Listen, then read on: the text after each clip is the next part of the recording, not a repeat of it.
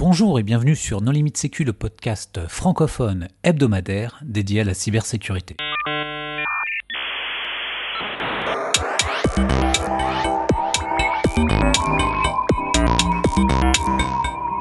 Alors aujourd'hui, un épisode sur Hackesat avec deux invités, Nicolas Yos. Bonjour Nicolas. Bonjour. Et Aris Adamantiadis. Bonjour Aris. Bonjour. Pour discuter avec eux, les contributeurs Non Limite Sécu sont Paul Amar, Bonjour. Hervé Schauer, Bonjour. Nicolas Ruff, Bonjour. Vladimir Collat, Bonjour. Marc-Frédéric Gomez Bonjour. et moi-même Johan Hulot. Alors, Nicolas, est-ce que tu voudrais bien te présenter? Alors bonjour, je m'appelle Nicolas Yos. Euh, actuellement, je travaille chez Ledger et euh, cet été, donc, j'ai rejoint l'équipe SolarWine qui a participé à HackerSat.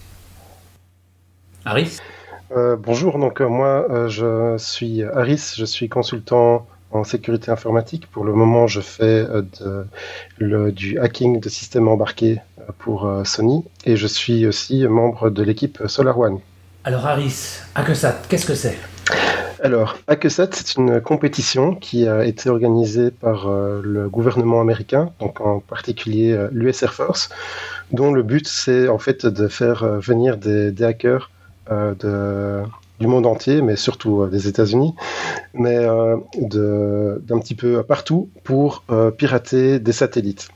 Donc euh, leur but en fait, euh, c'était euh, d'organiser un CTF euh, qui était en lien avec euh, DEFCON. À la base, s'il n'y avait pas eu euh, le Covid, la compétition se serait passée euh, à, à DEFCON euh, en août. Et donc, euh, le but était de pirater un satellite pour savoir euh, ce que euh, on pouvait faire et ce que, enfin voilà, essayer d'emmener les, hackers dans l'espace. Mais quel satellite? Bah, Le satellite était physiquement au sol dans un hangar où vous étiez censé y avoir accès? Où il y avait droit aux attaques physiques? Ou c'était vraiment un truc qui flottait dans l'espace?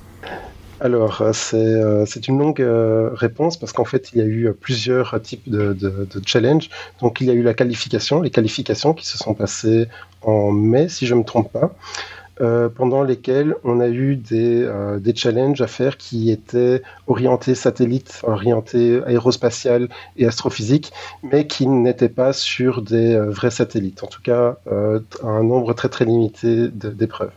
Ensuite, il y a eu la finale sur laquelle on devait travailler sur un vrai satellite. Donc pour pouvoir faire ça, eh bien, ils nous ont envoyé un vrai satellite par la poste. D'ailleurs, euh, vous expliquer euh, toute l'histoire du cheminement du satellite, ça serait déjà, euh, Attends, ça serait déjà un peu trop long. Il faisait quelle taille le satellite là pour être envoyé par la poste? Par un transporteur euh Oui, donc en, en fait, ils, se sont rendus compte au dernier moment qu'envoyer un satellite euh, militaire en France par DHL, ça marchait pas. Et donc, euh, ils ont dû euh, l'envoyer à une base militaire, mais malheureusement, il n'y a pas de base militaire qui était accessible euh, directement en France pour des membres de SolarWine. Donc, ils nous l'ont envoyé en Allemagne, où là, ils ont enfin envoyé le colis par DHL. Ça a fait un petit détour par Irak, euh, et, euh, et en gros, on a mis beaucoup de temps pour recevoir le satellite, mais pas autant qu'une autre équipe euh, qui, eux, l'ont reçu, euh, je pense, deux ou trois jours avant les finales. Donc, euh, c'était un petit Et ça, fait quelle taille Le satellite rentrait dans mon salon, euh, parce que concrètement, c'est moi qui hébergeais le satellite qu'on avait. En fait, pour la finale, il y avait trois satellites. Euh, un satellite qui a été envoyé à chacune des équipes, euh, sur lequel on pouvait faire ce qu'on voulait. Et l'idée, c'est que ça permettait de tester euh, différentes choses sur un vrai satellite, enfin, ce qu'on appelle un flat sat, un, un satellite au sol. Ensuite, il y avait un satellite équivalent, mais à distance, à côté des organisateurs, sur lequel il y avait des épreuves avec des, des choses à faire euh, qui permettaient de gagner des points. Et enfin, il y avait un vrai satellite en l'air, euh, commun pour toutes ces équipes, sur lequel il fallait aussi faire des choses. Mais donc c'était des satellites militaires, pas des satellites euh, civils. Alors les deux satellites qu'on avait, euh, enfin le satellite chez nous et le satellite euh, des ordinateurs, c'était un EIASat, donc c'est des satellites éducatifs. Euh, je ne sais plus exactement comment ils ont, enfin ce qui a mené à leur conception et leur construction, il y a une histoire à ce sujet-là, mais euh, en tout cas, au final, c'est un satellite qu'on peut acheter, euh, qui est conçu pour euh, apprendre à manipuler un satellite et sur lequel on peut charger du code et, et faire opérer comme un satellite avec du code de la NASA. Donc c'est des sets américains pas particulièrement militaires. Simplement les ordinateurs étaient beaucoup rattachés à l'US Air Force et donc on avait un aspect un peu militaire mais enfin, c'est l'US Air Force qui a géré tout aspect logistique. Mais sinon les satellites c'est des satellites civils. Et c'est quel genre d'instruction que tu lui donnes à, aux satellites? À ce genre de satellite euh, Je ne sais pas à quel point euh, c'était réaliste par rapport à des vrais satellites. Euh, là, il y, avait une, il y avait plusieurs cartes électroniques. Il y avait une carte électronique de commande qui permettait de piloter les GASAT. Et à côté, il y avait un FPGA dans lequel il y avait un, un CPU Spark qui a été synthétisé enfin, sur un CPU Lyon 3 qui a priori est classique dans le spatial, sur lequel il y avait un système d'exploitation euh, qui était chargé, sur lequel il y avait euh, le système qui s'appelle CFS, qui est en quelque sorte l'écosystème NASA sur lequel on peut charger des programmes sur le satellite.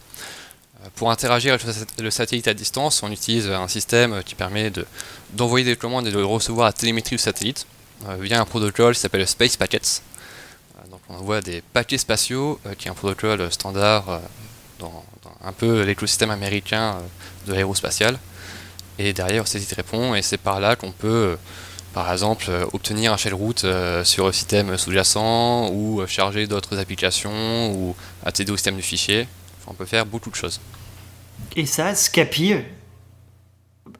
et, ça, Scapi, ça, ça te permet de, créer des paquets pour justement interagir avec, les satellites ou euh, tu as des librairies très particulières à utiliser? Alors, euh, je n'avais pas vu d'implémentation publique euh, de ce protocole-là, donc j'ai écrit l'implémentation Scapy. J'en ai open sourcé après la finale. Donc maintenant, il y a une, implémentation open source du Space Pages Protocol, c'est sur GitHub de SolarWine, pour justement pouvoir interagir avec le satellite en Python en utilisant Scapy. Mais avec un satellite au sol, il euh, n'y a pas une station de base associée pour pouvoir euh, communiquer avec ou vous avez refabriqué votre station de base et, simulé l'envoi de la communication euh, avec le satellite? Alors, en station de base, il y a deux choses, il y a le matériel et le logiciel. Au niveau matériel, on pouvait soit communiquer par câble avec le satellite, une simple liaison série, soit on pouvait communiquer via une sorte de radio courte distance je sais plus quelle technologie était utilisée, mais pour faire simple, on avait un boîtier qu'on branchait en USB d'un côté, et de l'autre côté, ça permettait de parler au satellite via un lien radio, ce qui permettait euh, au satellite euh, euh, qui était sur ma table de mon salon de pouvoir tourner et de pouvoir s'orienter parce qu'il y avait des actionneurs qui permettaient de faire tourner les satellites sur une plateforme.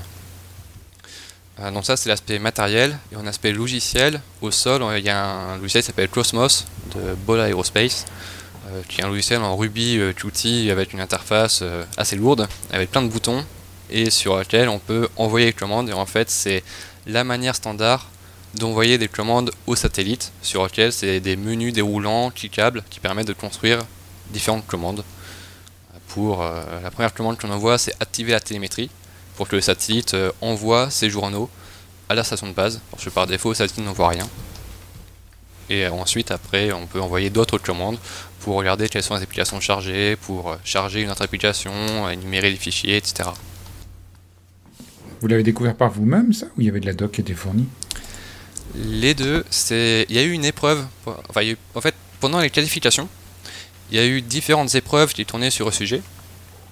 Donc, euh, il y a eu différentes catégories. dans les qualifications, il y avait entre autres une épreuve où euh, c'était découvrir Cosmos, euh, et faire l'épreuve consistait à simplement envoyer un message get flag au satellite sur lequel il y avait une application qui juste renvoyait le flag en télémétrie et fallait réussir à faire envoyer le flag à un satellite qui était juste un conteneur sur internet pendant les qualifications. Donc c'était simplement de comprendre comment fonctionnait le, logiciel de station de base. Après, il y avait une autre épreuve où c'était euh, plus sur le euh, fonctionnement du firmware sur satellite, euh, avec le CFS et tout l'écosystème. Et c'est par là que, en fait, en mai, on a eu les premières billes qui nous ont permis de comprendre un peu quoi creuser. Et ensuite, on a eu de mai à août pour mieux creuser ces sujets, pour monter en compétences, pour développer, bah, entre autres, Scapy, dont on a parlé, et, et ce qui a permis à la finale d'être au point sur beaucoup de sujets. Et c'est d'ailleurs un des objectifs de HackSat, c'était que des personnes de la sécurité informatique s'intéressent à l'aérospatial et aux satellites. Si je peux rajouter aussi, euh, c'est que euh, y avait énormément de documentation qui était liée. Donc les organisateurs avaient euh, ont leur page GitHub dans laquelle ils liaient euh, des, des, ressources, par exemple des vidéos sur YouTube, euh, des PDF de livres sur l'aérospatial et aussi des manuels d'instruction. Donc euh, il y a énormément d'informations disponibles sur Internet pour pouvoir euh, devenir euh, opérateur de satellite, mais il ne faut pas oublier aussi que ces livres ils sont vraiment énormes et qu'on n'a pas pu tout lire. Donc on ne devient pas opérateur de de satellites en quelques semaines. Donc ça, on l'a compris parce qu'en fait, euh, le, premier jour, on a justement eu un, challenge dans lequel il a fallu euh, reprendre l'accès aux satellites. C'était une bête commande à envoyer. Et il paraît qu'elle était écrite euh, quelque part dans un livre que apparemment on a dû sauter la page parce qu'on n'était pas tombé dessus. Vous avez de la chance parce que si je vois dans l'aéronautique, par exemple, les normes ARINC ne sont pas du tout gratuites. il faut les acheter très cher. Euh, pareil sur les logiciels avec licence euh, qui servent aux émulateurs et autres. Et même les équipements fournis par des sous-traitants euh, bah, restent propriété du sous-traitant et il n'est absolument pas question de commencer à faire du reverse engineering sur un, sur un outil en Ruby ou ce genre de choses. Quoi. Bah, tu sais pourquoi c'est du Spark euh, le truc de base dans les satellites? Parce que c'est le seul processeur dont les specs étaient ouvertes et donc les gens pouvaient en refabriquer des versions durcies capables de, de prendre les rayons solaires. Euh, pardon, les... Rayons cosmiques, oui. Les rayons cosmiques. Oui, c'est les processeurs euh, Léon, euh, Open Léon, Et ça, qui Léon sont 3. des clones de Spark. Non, mais ça fait plaisir de retrouver du Spark. Et vous étiez combien dans l'équipe?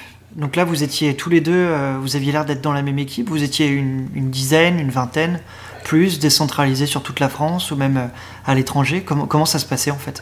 Alors, euh, en fait, on a eu l'équipe de, base que l'on a formée pour participer aux qualifications, dans laquelle on était une quinzaine, je pense, euh, si je me trompe pas, Nicolas.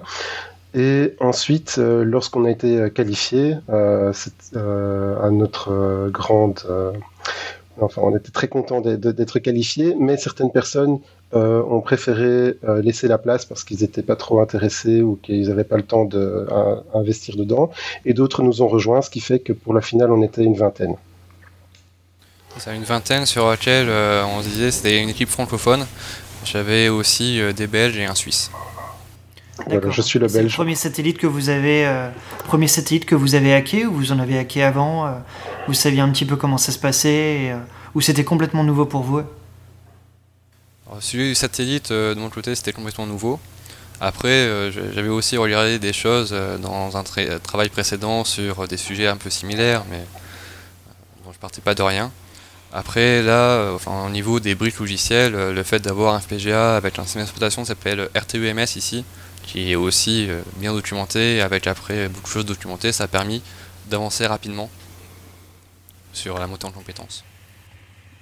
Juste pour revenir sur la question de, de Paul, en fait, il y a, on a peut-être oublié de dire que dans la compétition, il y avait 8 équipes avec euh, un peu des gens de toute la planète, mais quand même beaucoup d'Américains, et que euh, vous avez gagné. Alors, euh, je sais pas si on peut dire officiellement qu'on a gagné, parce que le, le terme officiel c'est qu'on est la top scoring team. Euh, on est l'équipe avec Ah, la vous, plus de vous points. êtes les, ouais, vous avez plus de points, vous êtes les premiers, donc. euh, Mais il y a eu en général, en général, c'est plutôt euh, les caractéristiques des gagnants. Mais après, euh, C'est le sujet qui fait mal. Mais en fait, euh, le, le problème c'est qu'il y a eu une épreuve éliminatoire justement sur euh, vrai satellite qui était en l'air. Euh, parce que, en fait, pendant la finale, il y a eu euh, deux grandes parties. Il y avait à la fois le satellite au sol, à distance, à côté des organisateurs, sur lequel il fallait faire des choses. Et il y avait une épreuve sur un vrai satellite en l'air où il fallait concevoir un plan de vol pour prendre une photo de la Lune. Le, principe euh, du, challenge, enfin l'état d'esprit de la finale, c'était euh, pirater un satellite pour l'orienter vers la Lune et prendre une photo. Il se trouve qu'on a euh, pas réussi à résoudre des équations de physique euh, suffisamment bien pour euh, avoir un, plan de vol euh, satisfaisant.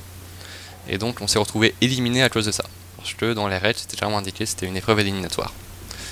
Donc on a réussi, enfin on a du coup eu, aucun point et été éliminé sur cette épreuve, et malgré cela on a eu beaucoup plus de points que les autres équipes qui nous ont permis de finir premier lorsqu'on regarde simplement les points. Donc en fait, nous sommes la, seule équipe à avoir terminé les trois dernières épreuves, si je pense, si je crois bien. Il y a une autre équipe qui a terminé une des épreuves à la fin. Après, on peut parler plus en détail des épreuves. Mais ce qu'il faut, c'est intégrer un spécialiste euh, de la trajectoire euh, euh, spatiale pour ne, plus ne plus se faire éliminer à cette épreuve. Et puis surtout, il y a beaucoup d'équipes qui ont réussi cette épreuve. Je connais la réponse, mais... il y a six équipes qui ont réussi cette épreuve, en fait, parce que par construction, en fait, ils ont fait que c'était les top 6 teams qui. T'es sûr? Parce que sur le scoreboard, il n'y en a qu'une seule qui a réussi non, non, il y, en a six qui ont réussi ah. l'épreuve éliminatoire euh, du calcul de trajectoire et deux qui ont été éliminés de cette manière-là. Je ne me souviens plus quelle est l'autre euh, équipe. Euh, mais de ce que j'ai entendu, en tout cas, effectivement, ils ont, ils ont engagé des spécialistes de, calcul de trajectoire. Ça a probablement été notre, notre tort de ne pas avoir trouvé de, de spécialistes dans ce domaine-là. Mais il y avait des personnes dans votre équipe qui étaient euh, spécialisées dans le domaine aérospatial? Il y avait un certain nombre de personnes qui travaillent chez Airbus. Et dont euh, parmi ces personnes-là, des personnes qui se sont intéressées non, mais là, c'est, à la conception de il y a plein de Airbus. Il y a Airbus euh, hélicoptère, il y a Airbus. Donc là, il faut bien tomber sur le bon Airbus. Astrium, celui qui fait les satellites. Alors, c'est le Airbus qui y a ici. Je ne sais pas comment il s'appelle maintenant, ça change de nom tellement souvent. Euh, mais ah, je pense que ça doit pas être le bon. Euh, en fait, entre mai et août, euh, on a quand même cherché aussi justement des personnes plus orientées astrophysique pour justement pouvoir faire ces calculs de trajectoire. Hmm. Et on a simplement pas réussi à trouver des personnes motivées pour aller avec nous pendant la finale pour voir ce que les ordinateurs allaient, allaient nous demander et et permettre de résoudre l'épreuve. Ce qui fait qu'il y a eu 3 ou 4 personnes euh, dans l'équipe qui se sont vraiment concentrées pour euh, refaire euh, un peu de physique, travailler sur des quaternions, voir ce qu'on appelle les attitudes de satellite, c'est comment tu paramètres l'orientation des satellites. Et malgré ça, bah, on a été moins bon que les autres équipes. Alors, qui organise une telle compétition? Enfin, Tu parlais de la NASA, tu parlais de l'armée américaine, enfin, ça s'organise comment? C'est quand même. Là, le, contexte euh, d'organisation, c'était l'Aerospace Village de la DEFCON, euh, sur lequel euh, c'est l'US Air Force qui a voulu organiser cette compétition dans le cadre de l'Aerospace Village. L'Aerospace Village, qui, si je ne me trompe pas, existe depuis deux ans. Sur lequel, sa création a fait suite un peu à des tensions entre Boeing et UActive. Enfin, il y a, à Black Hat US 2019, il y a une présentation de UActive au sujet de, de certaines analyses de firmware des avions euh, de Boeing. Et il me semble que c'est suite un peu à cette notion qu'il y a la création de l'Aerospace Village euh, pour justement euh, faire en sorte que la communauté de sécurité informatique américaine, mais pas que, et le monde de l'aérospatial se rencontrent. Mais sur le satellite, qu'est-ce que vous avez réussi à faire comme, comme opération?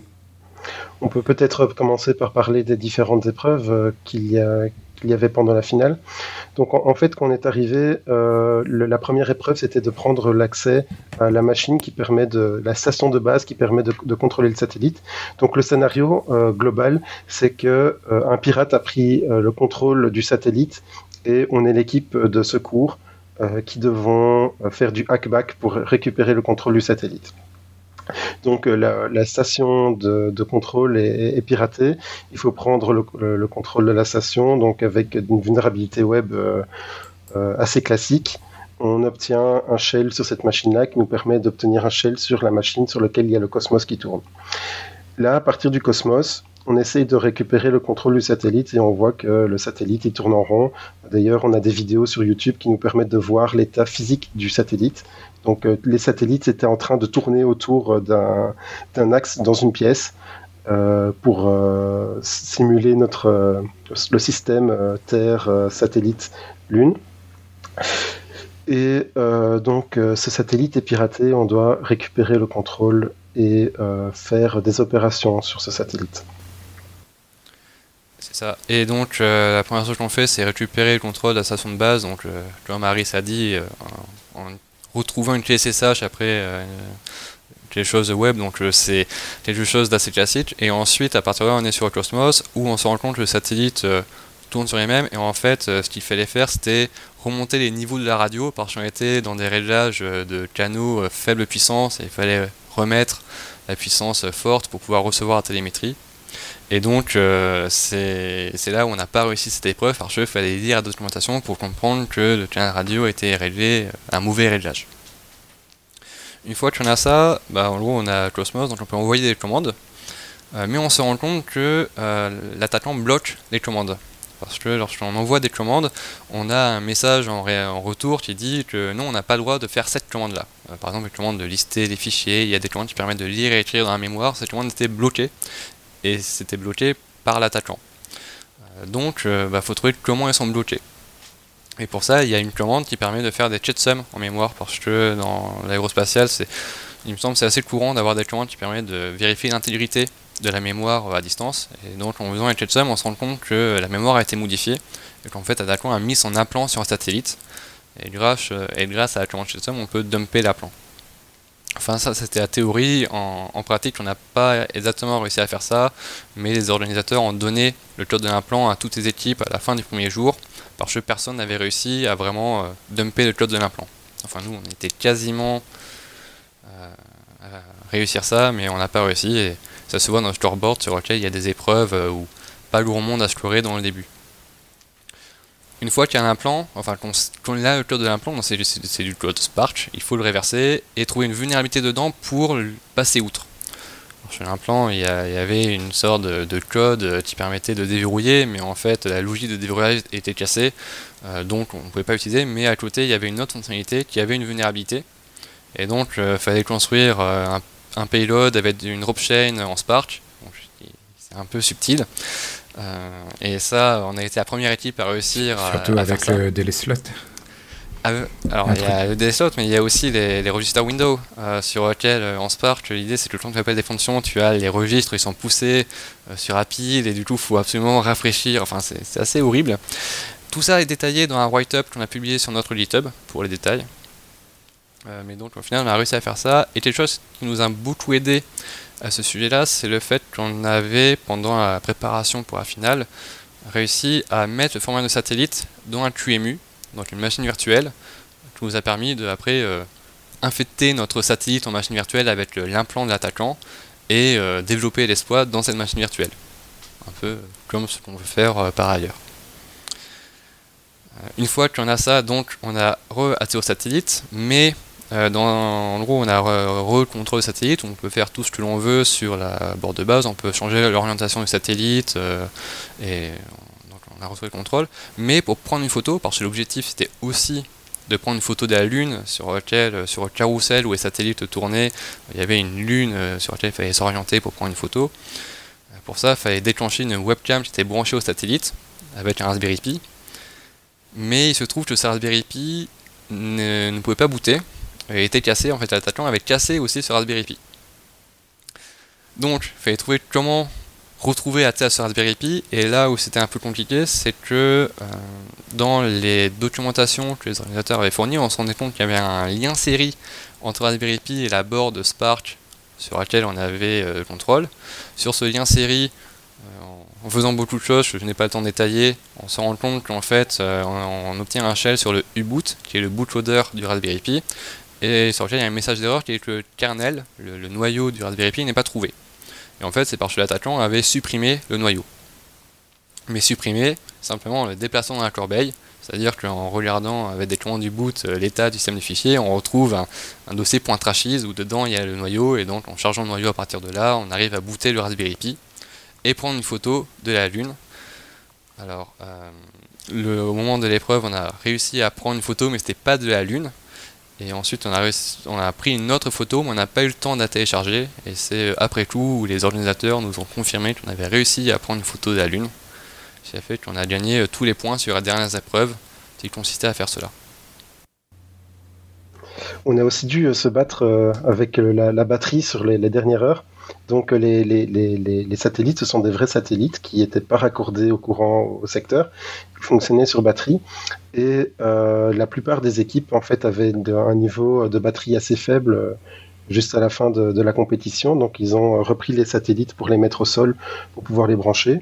Ils nous ont demandé si on voulait brancher notre satellite, mais le nôtre avait encore assez d'énergie parce qu'apparemment euh, on avait fait assez attention à la consommation électrique de, notre sat, malgré qu'on avait pas mal bourriné au niveau des, paquets qu'on envoyait. Je pense qu'on a envoyé euh, dix fois plus de paquets que toutes les autres équipes réunies parce que euh, une de, notre, de nos techniques d'exploitation était assez gourmande en bande passante. Et il s'est fait que c'était justement pendant cette dernière demi-heure que tous les satellites étaient au sol alors que le nôtre était encore sur le carrousel en train de tourner.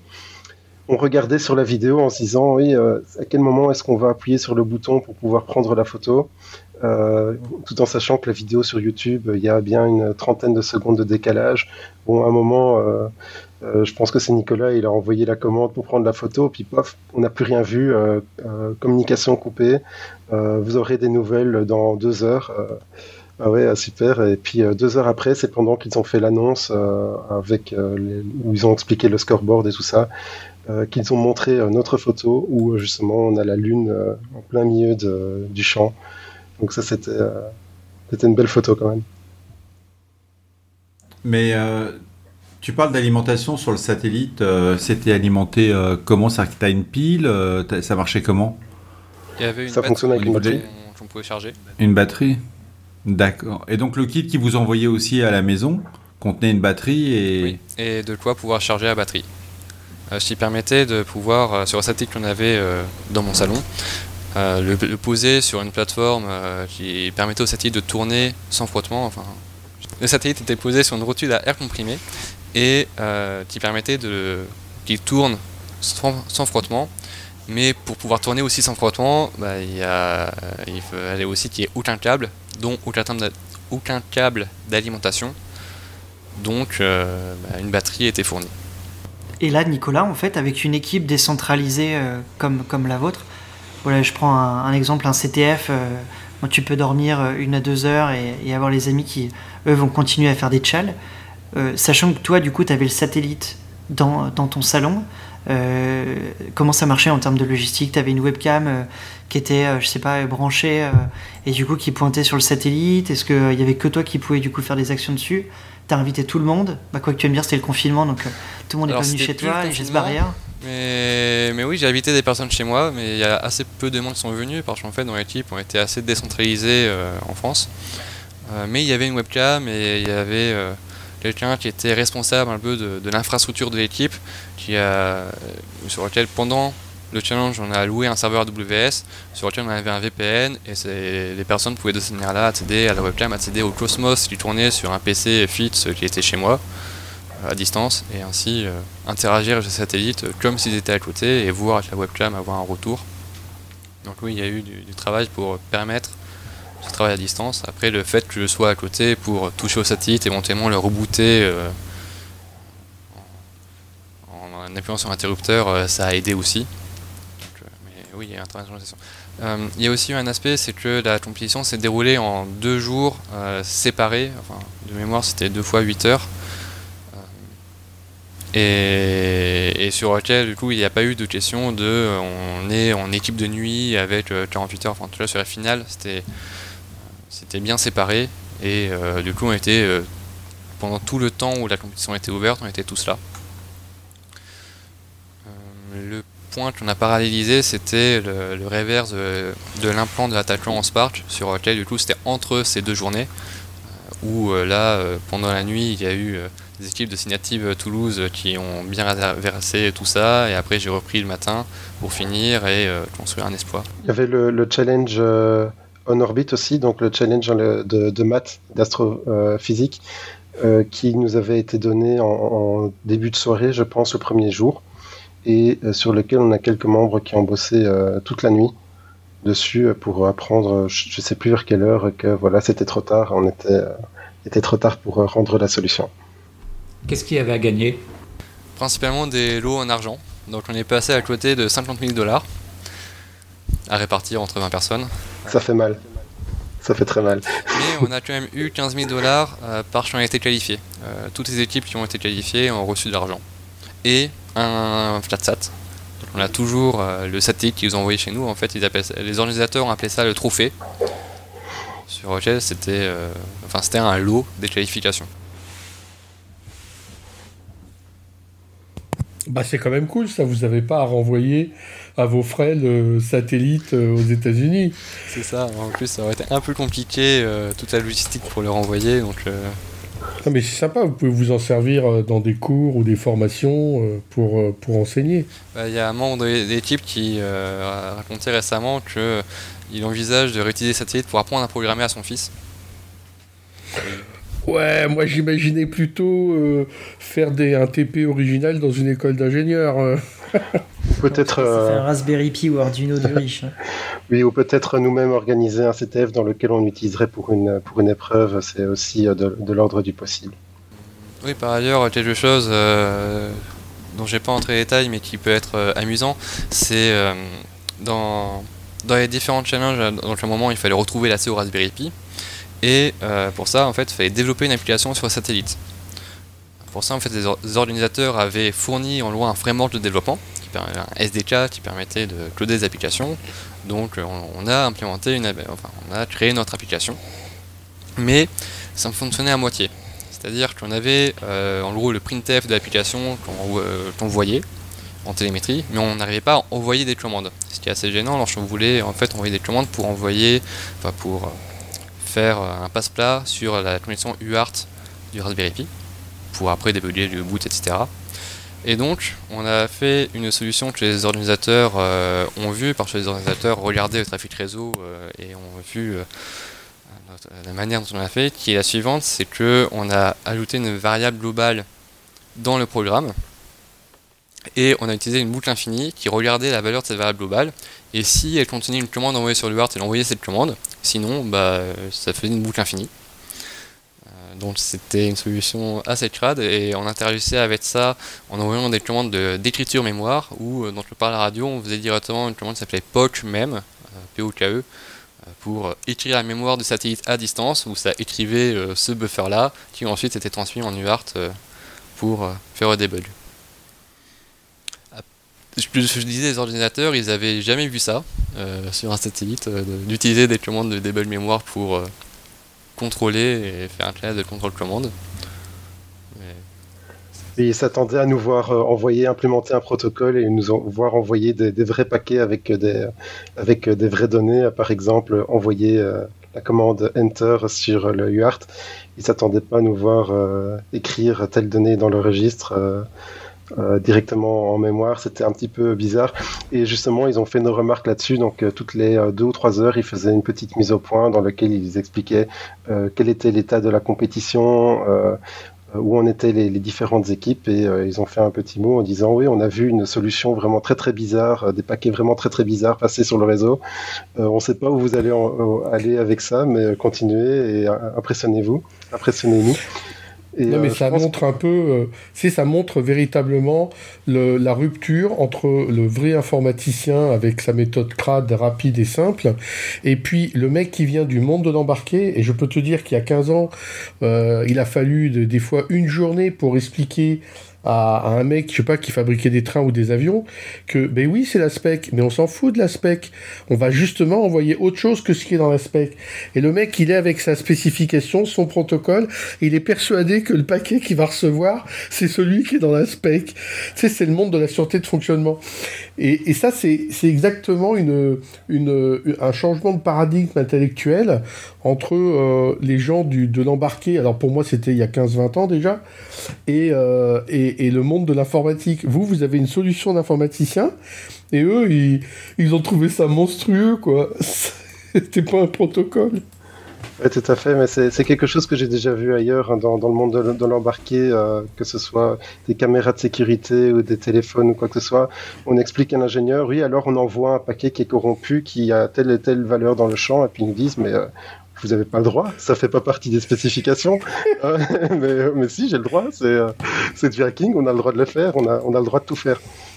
Donc les, organisateurs, ils ont vraiment apprécié parce que c'est le genre d'information qui, est utile pour eux parce que justement, un de leurs objectifs, en plus de faire de la com, c'était de savoir euh, qu'est-ce que les attaquants, qu'est-ce que les hackers peuvent faire avec notre matos, quelles sont les techniques qu'ils vont utiliser pour nous plumer euh, la prochaine fois qu'on se fait pirater un satellite.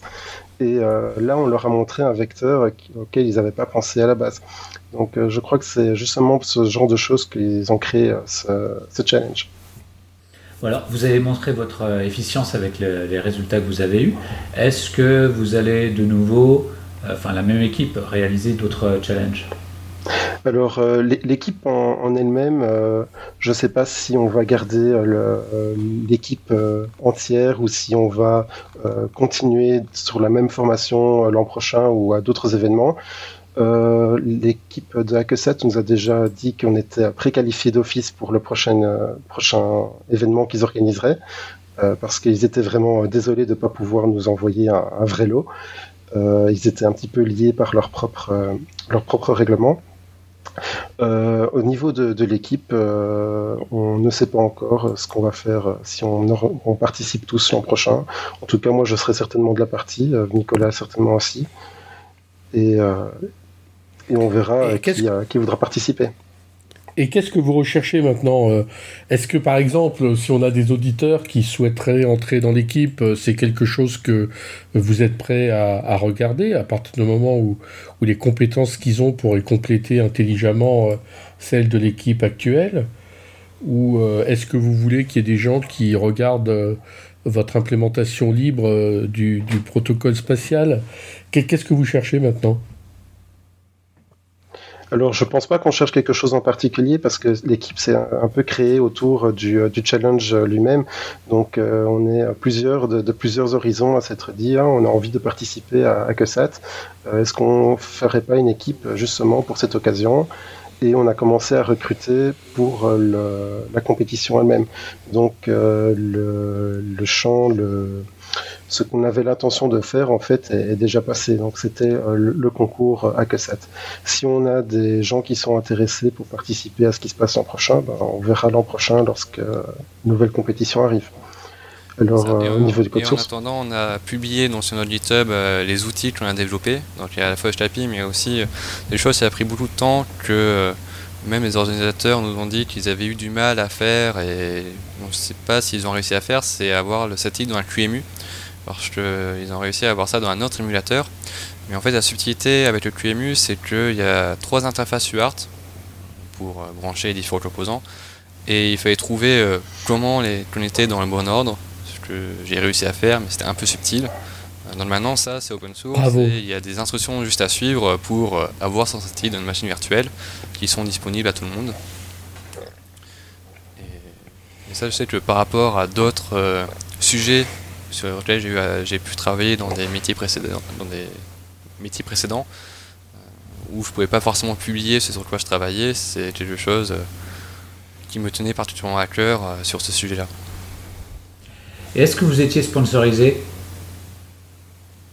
Alors oui, hein, donc on était, on était sponsorisé principalement par nos, nos employeurs respectifs parce qu'on a passé du, du temps pouvoir participer à cette compétition. Donc le, temps de préparation, euh, le temps euh, pendant le CTF lui-même. Donc on a euh, été rechercher nos sponsors chez nos employeurs respectifs. Donc je vais j'en parler de quelques-uns. Donc il y a Airbus dont on a déjà parlé. Alors il y a Ledger hein, dont Nicolas fait partie. Il y a c'est Bocasey euh, il y a l'ONG euh, Icon, dont on est plusieurs membres euh, dans, le, dans SolarWine à, à faire partie. Ah, on avait des gens de. Excuse-moi Dont tu fais partie, Harris Dont je fais partie, tout à fait. Je suis cofondateur. Alors, il y avait des gens de l'Exfo aussi, une personne de Seculting et aussi plusieurs de Synactive que vous connaissez bien. Mais ce qu'on peut dire, c'est que historiquement, ça a toujours été difficile de garder des équipes de hackers français dans la durée pour participer à des compétitions internationales, non? Oui, tout à fait. Moi, j'ai fait partie des, euh, des routards qui ont, euh, qui ont participé à DEFCON pendant, euh, pendant au moins 7 ou, 8 ans, je pense. maintenant, on a, le groupe s'est un petit peu démis. Je pense que c'est assez difficile effectivement de garder une équipe dans la durée parce qu'il faut garder l'intérêt de tout le monde et après un certain temps, les, les objectifs changent. Donc euh, moi j'ai fait pas mal de CTF, mais euh, j'en participe. Euh, je participe à beaucoup moins de CTF ces derniers temps, simplement parce que c'est toujours la même chose. Sauf que ici à Q7, qui est un satellite, c'est quand même c'est autre chose, c'est différent. Et est-ce que vous vous êtes découvert une passion pour justement, je sais pas, l'espace ou ce type de choses, les planètes Le calcul de trajectoire. Ouais, tout à fait. c'est quelque chose, du coup, vous êtes vous êtes plus à même de vous dire tiens, euh, j'ai hacké un satellite, euh, bah, maintenant je regarde l'espace différemment ben, je, vais, aussi prendre, je vais aussi en parler parce que je suis astronome amateur en fait. Donc euh, c'est c'est pas quelque chose qui est qui est nouveau pour moi. Donc je parlais d'histoire de, comment on vise un satellite, comment on fait bouger ces trucs-là. Ce sont des, sont, des, sont des trucs que je connaissais déjà avant, mais entre euh, prendre des photos des étoiles et prendre des photos des, nébuleuses et galaxies et euh, mesurer, euh, enfin calculer un quaternion pour faire un placement de satellite, c'est très très différent. Donc je veux dire qu'il n'y a pas eu beaucoup d'overlap entre ces compétences-là et, et, les compétences nécessaires pour pouvoir faire que ça et puis la compétition, ça a permis de comprendre certaines choses que personnellement euh, je ne comprenais pas avant. Par exemple, c'est le fait que lorsqu'on parle euh, de trajectoire de satellite et de placement, en fait, on, ne peut pas déplacer un satellite. Déplacer un satellite euh, dans l'espace, c'est très coûteux. Un satellite est sur son orbite. Ce qu'on peut faire, c'est simplement changer son orientation. Et donc, c'est des rotations 3D. Et donc, je rappelle, Quaternion, simplement la représentation de latitude. C'est la rotation 3D de, du satellite et c'est seulement ça qu'on peut changer et après en calant ça sur euh, du temps on peut euh, faire des choses. Ça va vous paraître totalement ridicule mais c'est en jouant à Kerbal Spectrogram que j'ai tout compris. Donc euh, je, vous, je vous recommande. Très bon jeu, hein, très réaliste. Très très bon, jeu. Ok, est-ce qu'il y a des choses que vous souhaiterez ajouter en conclusion? On a passé un très très bon moment avec euh, avec euh, euh L'organisation était était très bien, donc ils ont toujours été à notre attente, même s'il a beaucoup fallu aller le rechercher. Donc on n'en a pas parlé, mais il y a eu quand même un, boulot d'organisation chez eux qui était très conséquent, mais aussi dans notre équipe. Donc c'était Rod, notre capitaine, qui a fait beaucoup de boulot derrière. Euh, derrière tout ça et un petit peu en arrière-plan qu'on, ne, voyait pas. Il, a, dit qu'il avait échangé quelque chose comme 200 ou 250 emails avec les orgas, ce qui est vraiment euh, énorme. Euh, juste pour répondre à toutes les questions, aux histoires de, pour pouvoir transmettre le prix aussi, parce que évidemment il fallait qu'il y ait un citoyen américain dans le dans, notre équipe. Et voilà, c'était, c'était quand même beaucoup, de boulot non technique de la part aussi euh, de l'ORGA, de l'US Air Force et euh, de chez nous. C'est ça, et, au final, le fait qu'on ait la top scoring team, c'était vraiment dû à un travail d'équipe et pas au fait juste d'un de travail de quelques, enfin, d'une personne seule. Et franchement, c'est grâce au travail d'équipe qu'on a réussi à obtenir le résultat qu'on a eu. Bon, eh bien, félicitations et merci beaucoup d'avoir accepté euh, notre invitation. Merci à vous. Chers auditeurs, nous espérons que cet épisode vous aura intéressé et nous vous donnons rendez-vous la semaine prochaine. Au revoir. Au revoir.